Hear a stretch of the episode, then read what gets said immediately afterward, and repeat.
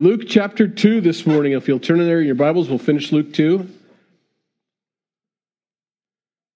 Uh, in my notes. And we will be in verse 21 is where we'll start.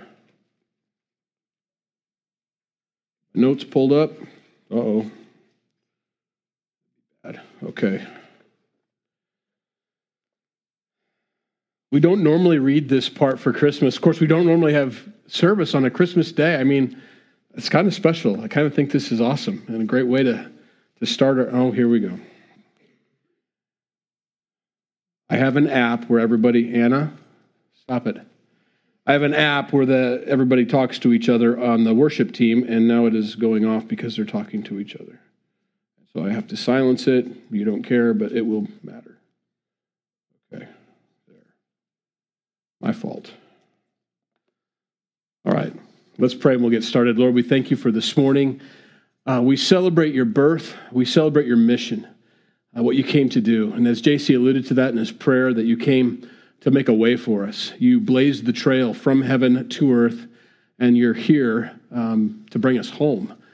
Uh, and we thank you for this rescue mission. We thank you for you for your you leaving that abode, that beautiful place with your Father, and coming voluntarily to come save us and rescue us. And we'll focus on that today. In Jesus' name, amen. That is the thrust of today's message as we begin in verse 21. Jesus has been born, um, he is back home. Uh, it's been eight days, and they're going to the temple to do the circumcision, which is a, a part of the law. And so that's where we pick up our story. And when eight days were completed for the circumcision of the child, his name was called Jesus the name given by the angel before he was conceived in the womb. Now, we know that the angel gave Mary that information. I want you to call him Jesus. And we knew the same thing happened for Zacharias and Elizabeth when John was born. You're going to call him John. Of course, there was a debate, you know, amongst some of the religious rulers. Nobody's called John in your family. How can, how can you call him John? You know, that's what his name's going to be because that's what God said his name's going to be. Now, this is unusual, and, and, and we don't, we, you know, we don't follow that culture so much. Sometimes we'll have a junior or, or a, you know, John Carl the second or something like that. Um, um, but for the most part, we give each other individual names, new names. Um, we've researched it. That's kind of the fun. It gives you something to do for nine months, figure out what you're going to call this baby. Um, but we do it a little differently. Um, when we die, when we go to heaven, uh, the book of Revelation tells us that we're going to have a new name every one of us will have a new name, and it'll be written on a white stone. And we don't know what that name is, uh, but it will be re- revealed to us when we get there. Um, for these two men, John and Jesus, God said, No, these are the names they have to carry their entire lives. We don't need to change their names. There is no further naming that needs to take place. They get the original, and they kept their names for that matter. But for us, we get new names. Um, what we see here as as they go to the temple to have this circumcision take place, um, they've got two parents. Jesus has two parents that are very obedient to God.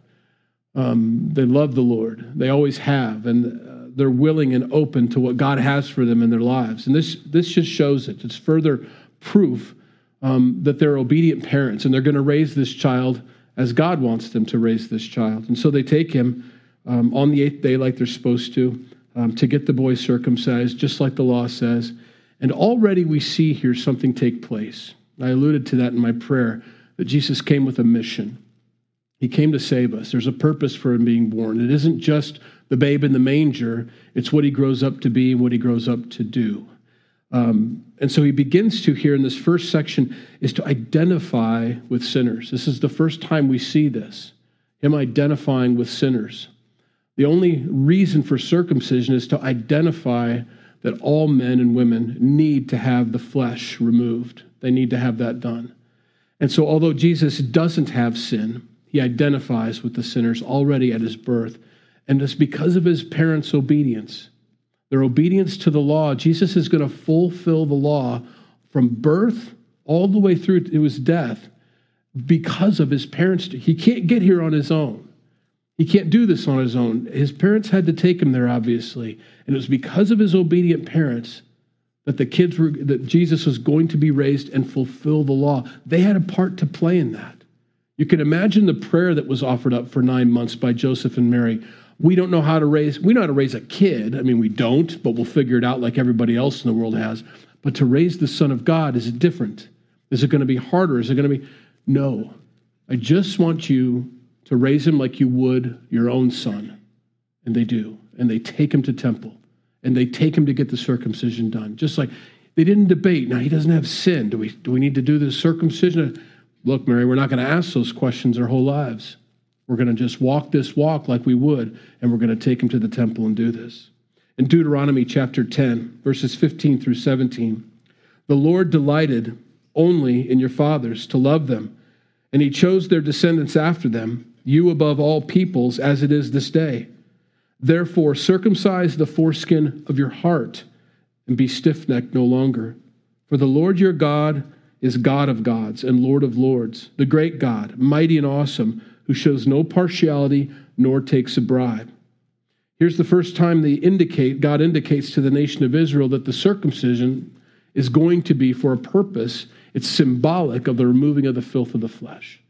You've got to discard that flesh. Okay? This will carry on through this whole rest of the chapter. In Colossians chapter 2, New Testament, verses 11 through 15, in Jesus, in him, Paul says, you were also circumcised by the circumcision made without hands, by putting off the body of the sins of the flesh, by the circumcision of Christ, buried with him in baptism, in which you also were raised with him through faith in work in the working of God, who raised him from the dead. And you being dead in your trespasses and uncircumcised of your flesh, he has made alive together with him, having forgiven you all trespasses, having wiped out the handwriting of requirements that was against us, which was contrary to us, and he has taken it out of the way, having nailed it to the cross, having disarmed principalities and powers, he made a public spectacle of them, triumphing over them. We are circumcised in Christ, we are saved in Christ. He does everything we're supposed to do. He lives the perfect life. And it started here with obedient parents doing the circumcision like they should. Verse 22 And when the days of her purification, according to the law of Moses, were completed, they brought him to Jerusalem to present him to the Lord, as it is written in the law of the Lord Every male who opens the womb shall be called holy to the Lord, and to offer a sacrifice according to what is said in the law of the Lord a pair of turtle doves, or two young pigeons. In that section of the law, there are two sacrifices that can be made the rich man's sacrifice and the poor man's sacrifice. This is the poor man's sacrifice. Again, highlighting Jesus' poverty when he was born, the poverty of his family. At this time, the kings had not shown up from the east, they had not given him their gifts, and so they are not set for Egypt at this point. Um, but so far, this is the poverty that, that Jesus carries with him. The prophecy or the, the law writing uh, being put down for this event every male who opens the womb shall be holy to the lord has always been before christ symbolic of when jesus would come the firstborn of god the only begotten son of the father everything that people would do in the temple for this sacrifice for this ceremony was to foreshadow the coming of jesus of course it's all taken care of he fulfills that here he makes this he again identifies with sinners here, the purification according to the law. There is no purification needed for Jesus, and yet he needed to go through that as well. It was Mary's purification, but in the uh, Hebrew it says their purification, not her purification, indicating that he would have to go through it as well before he could show up for dedication. So it was a time period that they waited in order for this to take place. But they did according to the law. There are several cross references for this that I want to go through.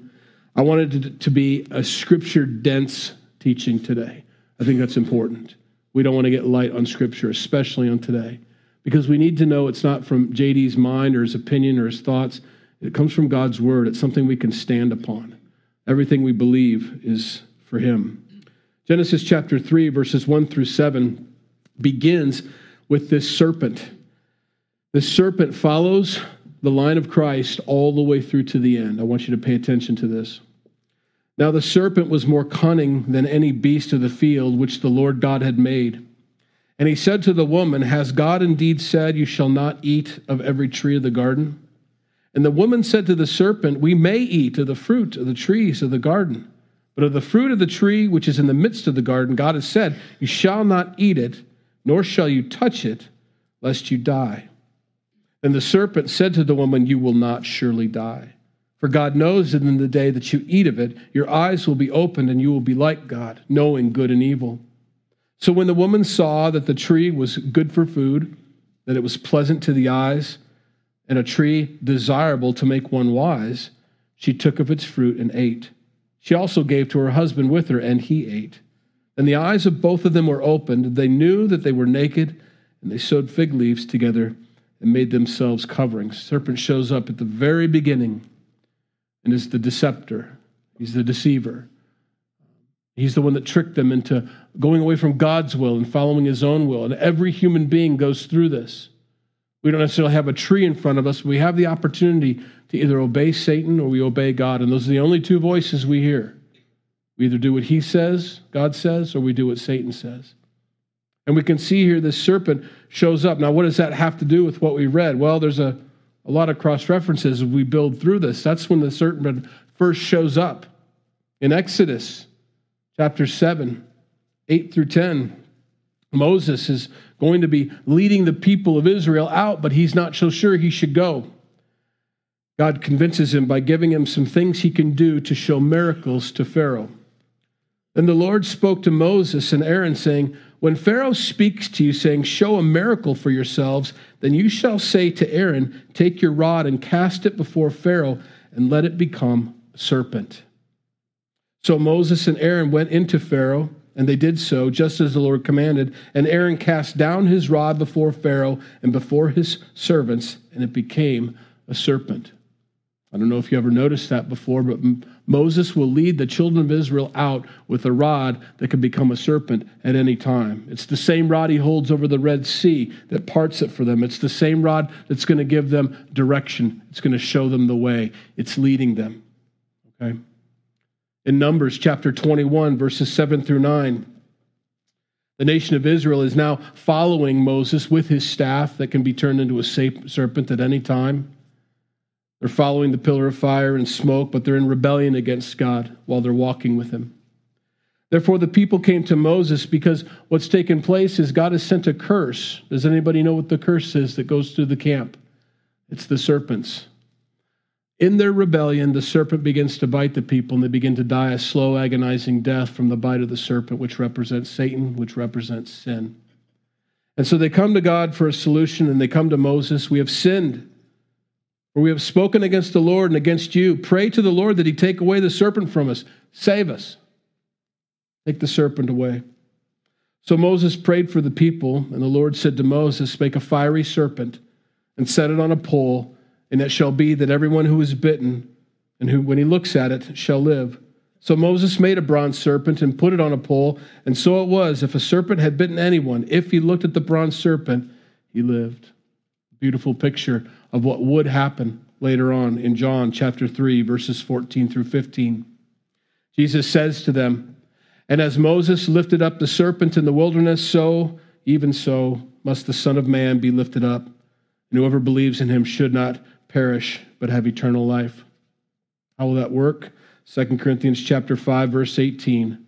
Now all things are of God, who has reconciled us to himself through Jesus Christ and has given us the ministry of reconciliation. That is, that God was in Christ, reconciling the world to himself, not imputing their trespasses to them, and has committed to us the word of reconciliation.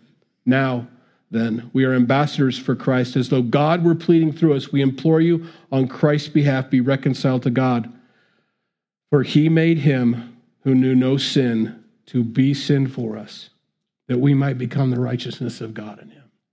You see the connection. From Genesis all the way through to this beautiful celebration we're having today, the serpent has followed mankind, has plagued us. Sin has always been there. Jesus, from his birth, identifying with us as sinners, although not a sinner, placing himself in the path, placing himself in harm's way, taking the bullet, if you will placing himself on the cross, making himself the serpent, making himself the sin, allowing himself to be crucified. He came with a mission, and he came to save us. This child is not just a miraculous birth, not just a miracle worker of a prophet or a prophet, but he's God come in the flesh to do what we couldn't do for ourselves. Verse 25. And behold, there was a man in Jerusalem whose name was Simeon. Sweet old guy. and this man was just and devout, waiting for the consolation of Israel. And the Holy Spirit was upon him. This is, this is Old Testament Holy Spirit stuff. You think, oh, the New Testament, that's the Holy Spirit. You know, that's where, no, there were certain men and women throughout the Old Testament that were anointed with the Holy Spirit, given that gift, poured out upon. Now, the beauty of it was when Jesus came, he would pour out his Holy Spirit on all flesh, not just the few. But here's one of the few in the Old Testament. I know it's new, but you understand it's pre pre cross, so he's Old Testament. And this man was just and devout, waiting for the consolation of Israel. And that's a capital C because it's Jesus. And the Holy Spirit was upon him, and he had been, he had been revealed to him by the Holy Spirit that he would not see death before he had seen the Lord's salvation or the Lord's Christ.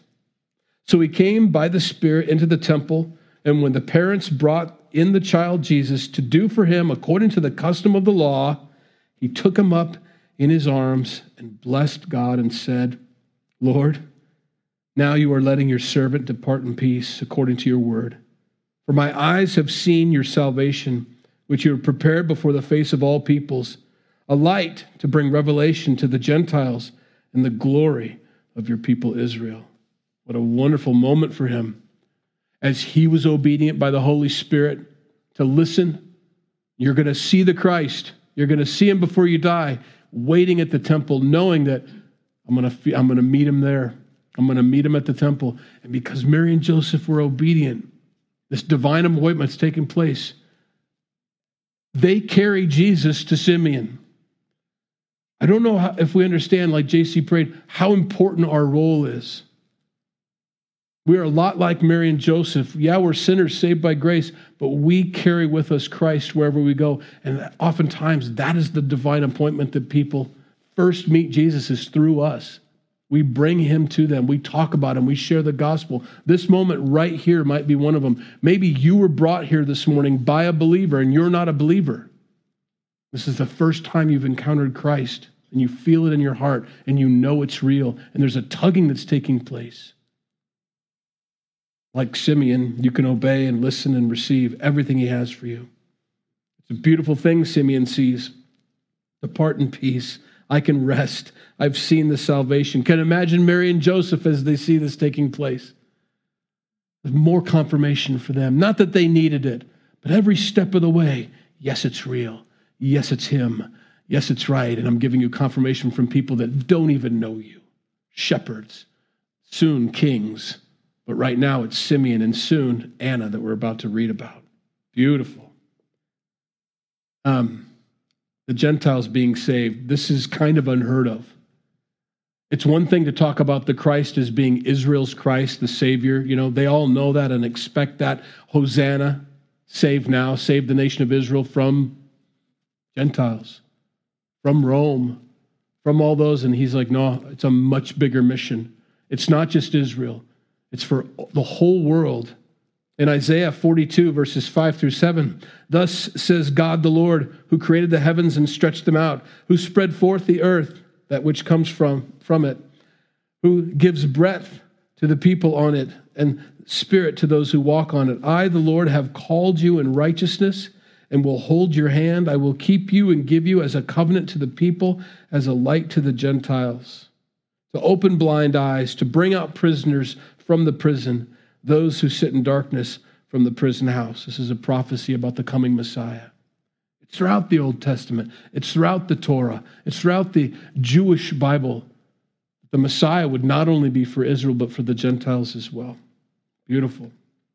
In Isaiah 49 6, indeed, he says, It is too small a thing that you should be my servant to raise up the tribes of Jacob and to restore and preserve ones of Israel. That's a small task. I've got a much bigger mission for you. I will also give you as a light to the Gentiles, that you should be my salvation to the ends of the earth. That's all the way till this morning. If you're not a believer this morning in Jesus Christ and you celebrate Christmas because it's the 25th, but for no other reason, and He's not your Lord and Savior, I pray that this morning you'd make Him your Lord and Savior that you'd surrender your life to Him, that you believe on Him for your salvation, that you'd let Him be sin for you, that you would let Him take all of your sin and let that be on His cross, let that be on His shoulders, let Him take that burden from you, let Him pay that price, and be free from your guilt and shame, and be saved, and have an eternity with God. Verse 33 And Joseph and his mother marveled at those things, I imagine, which were spoken of him. And Simeon blessed them and said to Mary, his mother, Behold, this child is destined for the fall and rising of many in Israel, and for a sign which will be spoken against. Yes, a sword will pierce through your own soul, that the thoughts of many hearts may be revealed. That's a private little thing for her. Before it was Mary and Joseph, but he looks right at Mary and he says, This is going to be harder than you can imagine. It's going to pierce through you, but there's a purpose for it. And I'm so thankful God gives Mary the reason. It's not useless, it's not a failure. And no, the mission was not a disaster when he goes to the cross, which you're going to witness, Mary. It's for a purpose. He will discern the hearts of many men. His life is going to be that way. He will divide wherever he goes. People will either hate him or they will love him. They'll either think he's insane or that he's the Messiah. He's a liar or he is the truth and the way, and no other way to get to God. Verse 36. Now there was one, Anna, a prophetess, the daughter of Phanuel of the tribe of Asher. She was of great age and had lived with a husband seven years from her virginity.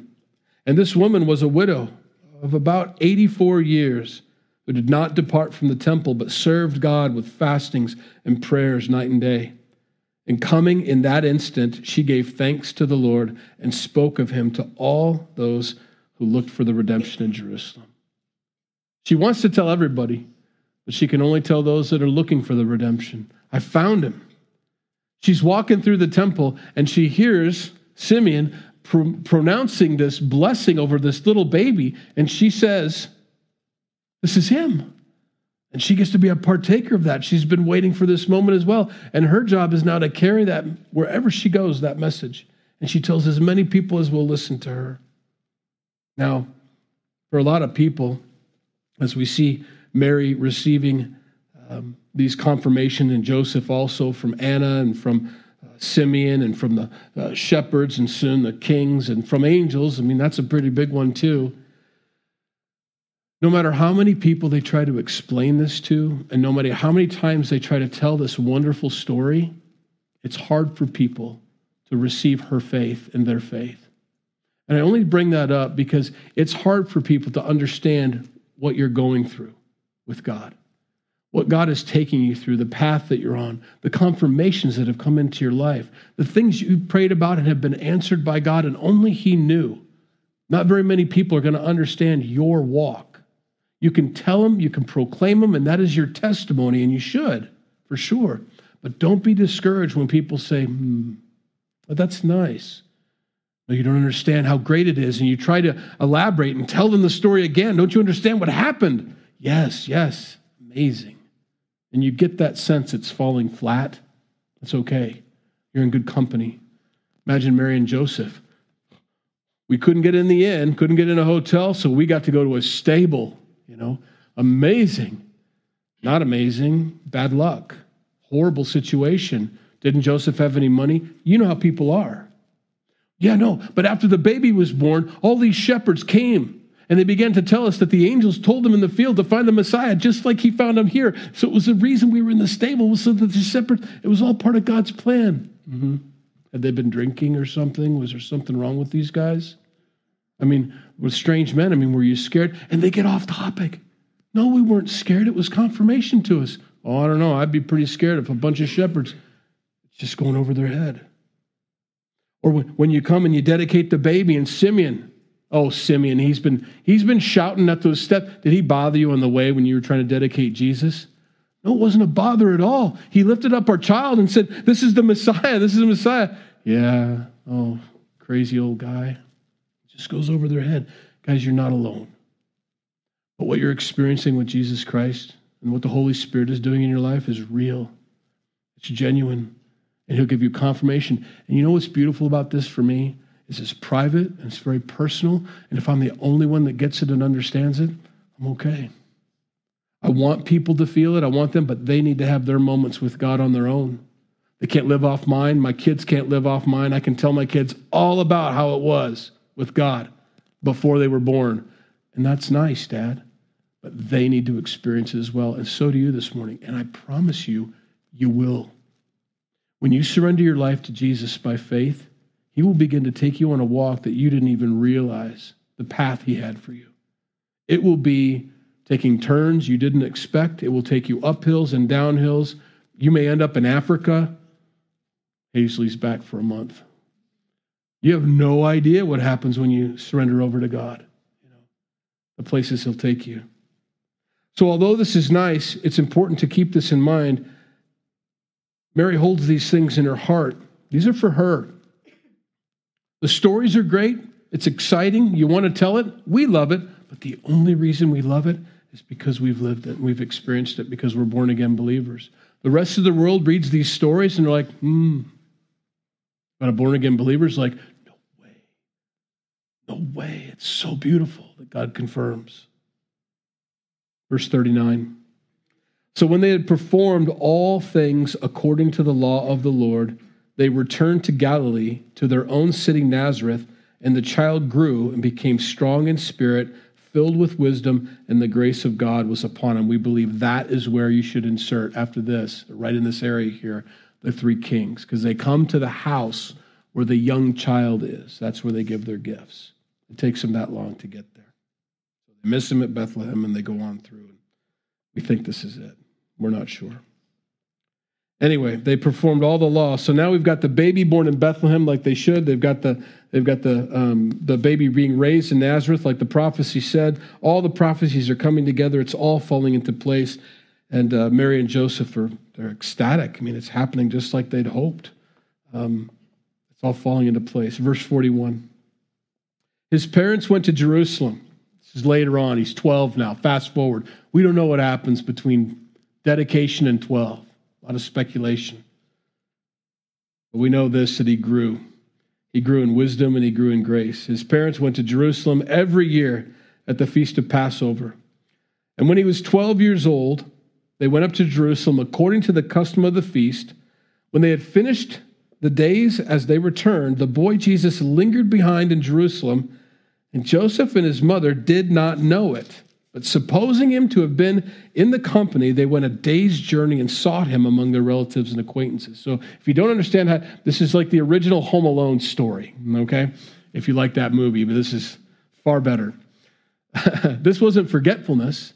They're good parents, but you traveled in a group back then. You don't walk by yourself, you know, to Jerusalem. You go, the whole gang goes. It's a lot safer. It's a big, you know, uh, numbers. There's strength in numbers. And so they've got friends, they've got family, the kids are all playing. You know, who knows if John the Baptist is in the crew? You know, I know he's in the desert until, you know, he gets revealed, but who knows? Maybe he made his trip to Jerusalem with him too. Crazy John's in the back, you know, and Jesus and John are hanging out talking. On. He's with he's with Auntie so and so. He's probably with Zacharias. He's over there with John.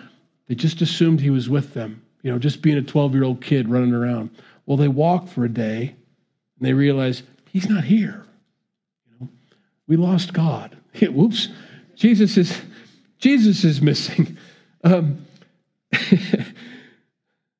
now, this is I like this not because I was hoping Mary and Joseph would fail. They didn't fail, but the way they respond to when they find Jesus here, which we're going to read in a minute, is very human and it's very parenty.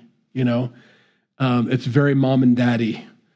It's like, I know you were safe. I know you were fine, but I was worried and I had anxiety and you did this to me. Mary says, Why did you do this to us? You know, and Jesus is like, I've never done anything to anybody. You know, he doesn't say that, but they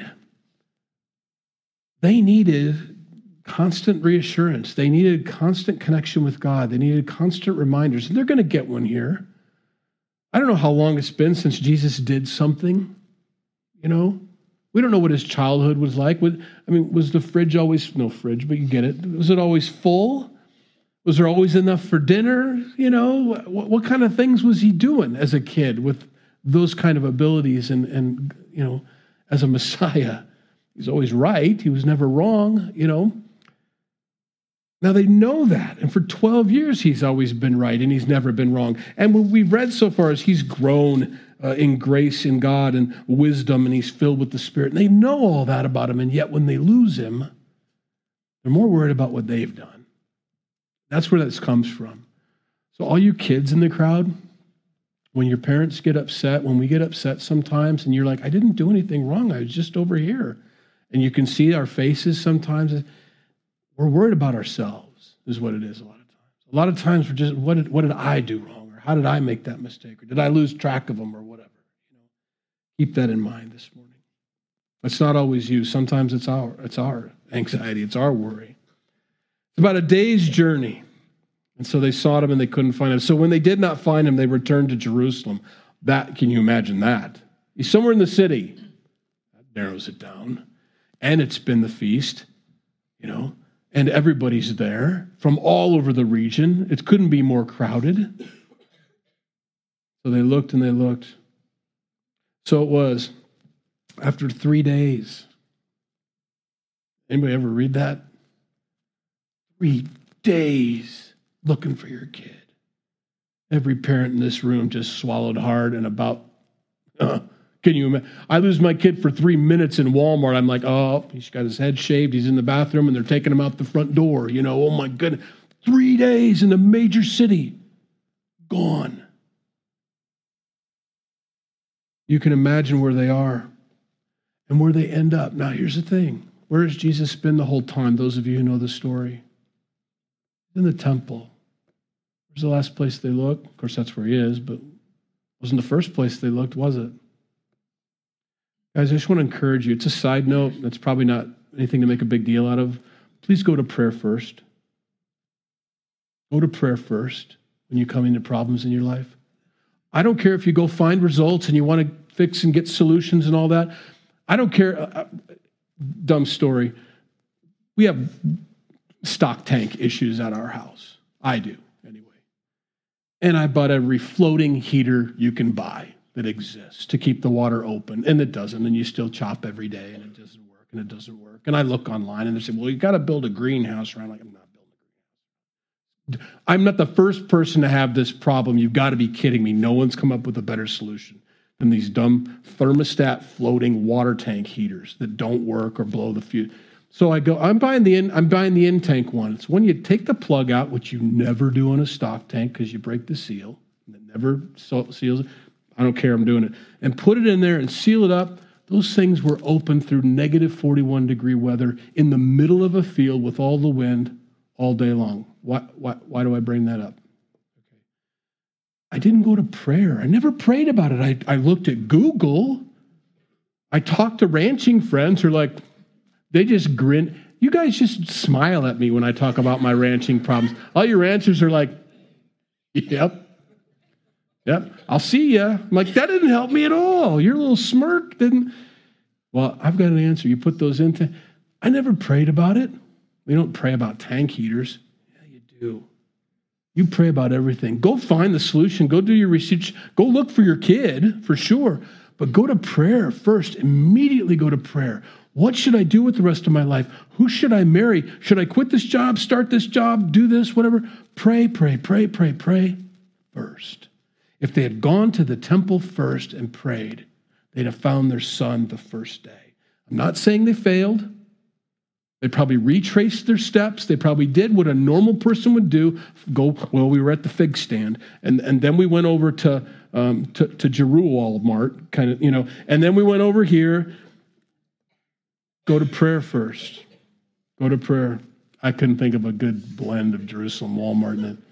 it's probably God saying I'm, I didn't want you to. So, three days they found him in the temple, sitting in the midst of the teachers, both listening to them and asking them questions. Why does that matter? Jewish custom is the teacher sits and the students stand. So we're doing this wrong in here, is how it is. And the, the, the professor is the one that asks the questions. And the students respond. When Jesus is going to be on the cross here, my God, my God, why hast thou forsaken me? He's like a teacher proclaiming the first verse of Psalm 22, which is a messianic prophecy and describes to the students exactly what's taking place. He's still teaching even on the cross. Jesus is in the temple, sitting there in the midst of the teachers, both listening to them and asking them questions, and all who heard him were astonished at his understanding and answers. That's the point. You guys teach about the prophecy this. What do you think it means? I think it means this, that, and the other thing. It doesn't. It means this. He's asking the questions and giving the correct answer after they give the wrong one. Now, this is probably the beginning of the religious rulers not liking him for the most part. A 12 year old sitting there and schooling the guys in the black robes while the onlookers are going, That's amazing. None of these guys knew that answer. And this little kid, he's a prodigy. They begin, the people begin to have an expectation of Jesus at this point. I know this because this is not how they treat him later on. Something switches for the people. Right now it says they were amazed and they were stunned and they were startled at his understanding and answers. So when they saw him, they were amazed. And his mother said to him, Son, why have you done this to us? Look, your father and I have sought you anxiously. Now, I'm glad he didn't pull a scripture out there, right? Be anxious for nothing, but by everything in prayer and supplication, make your request be made known to God, for this is God's will for you in Christ Jesus. He doesn't do that. There's a time, right, to give off scripture, and he says, Why did you seek me? Did you not know that I must be about my Father's business? It's not a, a rebuke, but your anxiety, mom and dad, isn't from me. It came from you not going to where you should have gone first. It, I'm about my father's business. Why didn't you come to my father's house? Now they know that God is the father. I don't know that Joseph, I don't know that any stepdad ever forgets. They'll do their best and they will treat the child like their own and, and they love them like they're their own. But Joseph never, never misunderstood the mission. He always knew that he was there to care for and love this child. But it was always God the Father. Always, always, always. Verse 50 says, But they did not understand the statement which he spoke to them. They're too upset. And we can be that way sometimes. Then he went down with them and came to Nazareth and was subject to them. He still submitted to them. But his mother kept all these things in her heart, again, holding on to these things that are happening developing the story, figuring out the path and the plan. And here's the key. And Jesus increased in wisdom and stature and in favor with God and man. Jesus increased as he grew older, as he gave, gave wisdom and understanding into the things of God. He increased in wisdom. He knew more. Stature, which means he was elevated in the community. He was respected and revered as someone who's a great man of God, a great boy of God for now, but would be a great man of God. They expected great things. He's going to be a rabbi. He's going to be amazing Pharisee. He's going to be a religious ruler. We can see it. He knows more than everybody. There were these expectations being developed. It also says that he grew in favor with God and man. One always stayed in favor with Jesus or had favor with God, right? Jesus always in the Father, always. But it's man that switches, isn't it? God always knew what his son was going to do. God always had a plan for him. God was the one who was elevating him and all that. And man only switches their position from, yeah, he's a great man of God, to crucify him because he didn't meet their expectations of what they thought. We're the ones that are fickle. God's message was always clear I have come to save the world, to be a light to the Gentiles. I haven't come to remove the Gentiles, I'm here to save them. Finally, the last two scriptures. 1 Samuel chapter 2, 26, the only other time that this phrase has been used in scripture. And the child Samuel grew in stature and in favor both with the Lord and men. Samuel. Began to put Jesus in that category. Later on, as Jesus grows older and people begin to realize he's here to confront sin in our lives, Psalm 22, verse 6, a prophecy of the Messiah. I'm a worm and no man, a reproach of men, and despised by the people. Something changed. Something switched. This morning, we're here to celebrate. We've gone full circle with our God. We've lived after the world, we've lived after our flesh, we've sinned, and we realize there's a dead end, and we feel the guilt and the shame and the separation from God. We've gone to Jesus now as our Savior, as our one who died on the cross for our sins, and we've accepted Him and believed on Him. We understand full circle now that not only was He crucified, but that He rose again from the dead. He completed His mission. He's brought us all the way back from the garden all the way back into fellowship with God again. This morning, He can do the same for you. If you're an unbeliever this morning, I, I hope you pray and receive Christ as your Lord and Savior. And let this be the first Christmas you've ever really celebrated, because you're really celebrating your Messiah, your Savior. Lord, we thank you for this morning. We thank you for your word. We thank you for Luke. We thank you for confirming your word from Genesis to this uh, chapter in Luke is thousands of years with many, many different authors, and yet the theme and the continuity of the story is continuous and perfect, as if one mind wrote it, your mind. We know that you have. It's true today. Lord, this morning we're in Maryville, Missouri, of all places. We're on the other side of the world from where this took place. The gospel, the good news, has truly gone throughout the whole world, and here we're proof of it. Here we sit we are a fulfillment of, of prophecy. And you're here to minister the same message to, to us as you minister to them. That Christ, God was in Christ, and that he reconciled the world to himself by dying on the cross. And that if we just look to the cross, you who became sin for us, nailed high and lifted up, we can be healed from our sin. We can be forgiven. This morning we receive that. We receive that forgiveness. We receive your mercy. We receive that fellowship again with you that was broken by our sin. We can now call you our friend. We can call you our king. This morning, we want to, in turn, as you gave your life for us, we want to give our lives for you. We pray that you take them this morning. Forgive us for our sins. Help us to walk with you, to understand your word, to read it, to live for you as all these people who encounter you in the scriptures begin to live for you and walk for you. And every day they breathe you and they tell everybody they know. I pray that that be the case for all of us, that it wouldn't be a, a once a year event. 365 days a year were yours.